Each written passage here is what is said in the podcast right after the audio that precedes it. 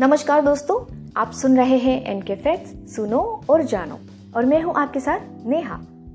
Sealand एक सूक्ष्म राष्ट्र है, जो इंग्लैंड के सफोल्क तट से लगभग 6.5 मील दूर उत्तरी सागर में स्थित है। ये एक पूर्व अपतटीय या कहे ऑफशोर प्लेटफॉर्म है, जिसे द्वितीय विश्व युद्ध के दौरान जर्मन हमलावरों से तट की रक्षा के लिए सन 1942 में बनाया गया था। तो आइए आज के एपिसोड में जानते हैं दुनिया के सबसे छोटे देश के बारे में कुछ ऐसे फैक्ट जो शायद ही आपने कभी सुने हो।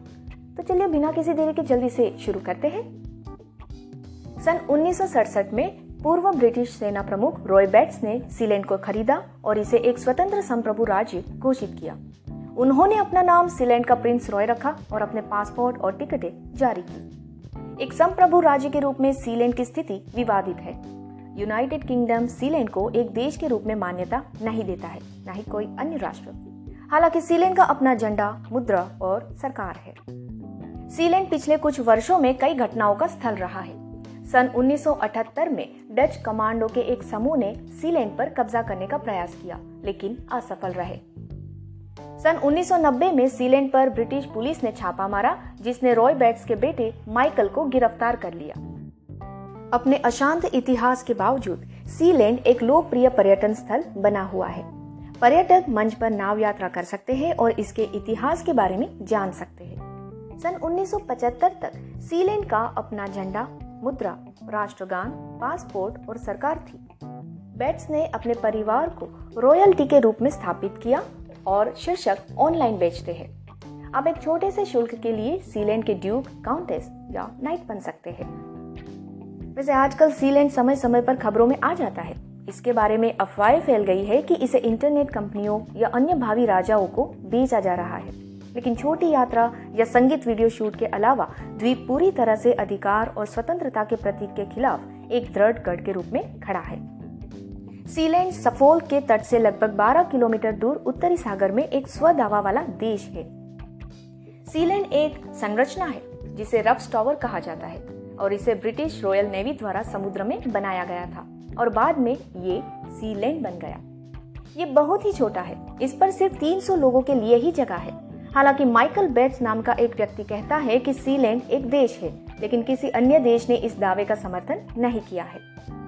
वहीं मालिकों का दावा है कि सीलैंड एक स्वतंत्र संप्रभु देश है, क्योंकि सन 1968 में एक अंग्रेज़ी अदालत ने फैसला किया था कि रफ्स टॉवर अंतर्राष्ट्रीय जल क्षेत्र में था और ब्रिटिश अदालतों के अधिकार क्षेत्र से बाहर था। रफ्स टॉवर को सन 1943 में एक नौसैनिक सुविधा के रूप में बनाया गया था, जिसका उपयोग जर्मन बारूदी सुरंग बिछाने वाले विमानों से यूनाइटेड किंगडम की रक्षा के लिए किया जाता था। द्वितीय विश्व युद्ध समाप्त होने के बाद इसका उपयोग बहुत कम हो गया और सन 1956 तक इसे पूरी तरह से छोड़ दिया गया।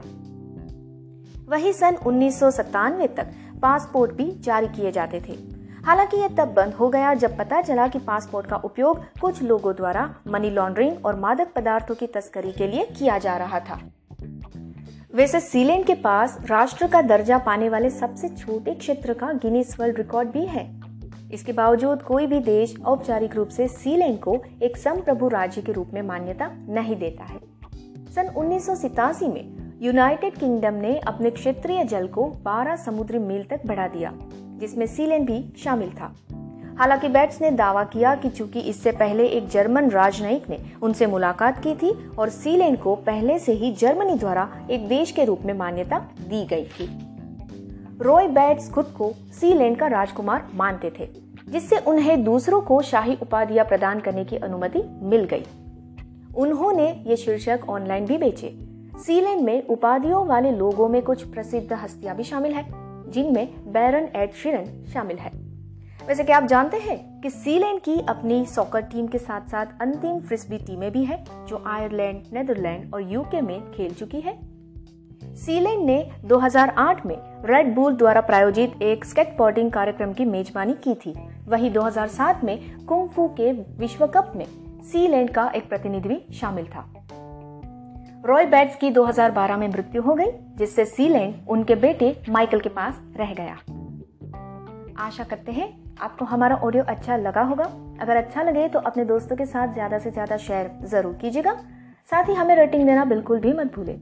ऑडियो सुनने के लिए धन्यवाद। मिलते हैं आपसे अगले एपिसोड में। तब तक के लिए अलविदा। जय हिंद।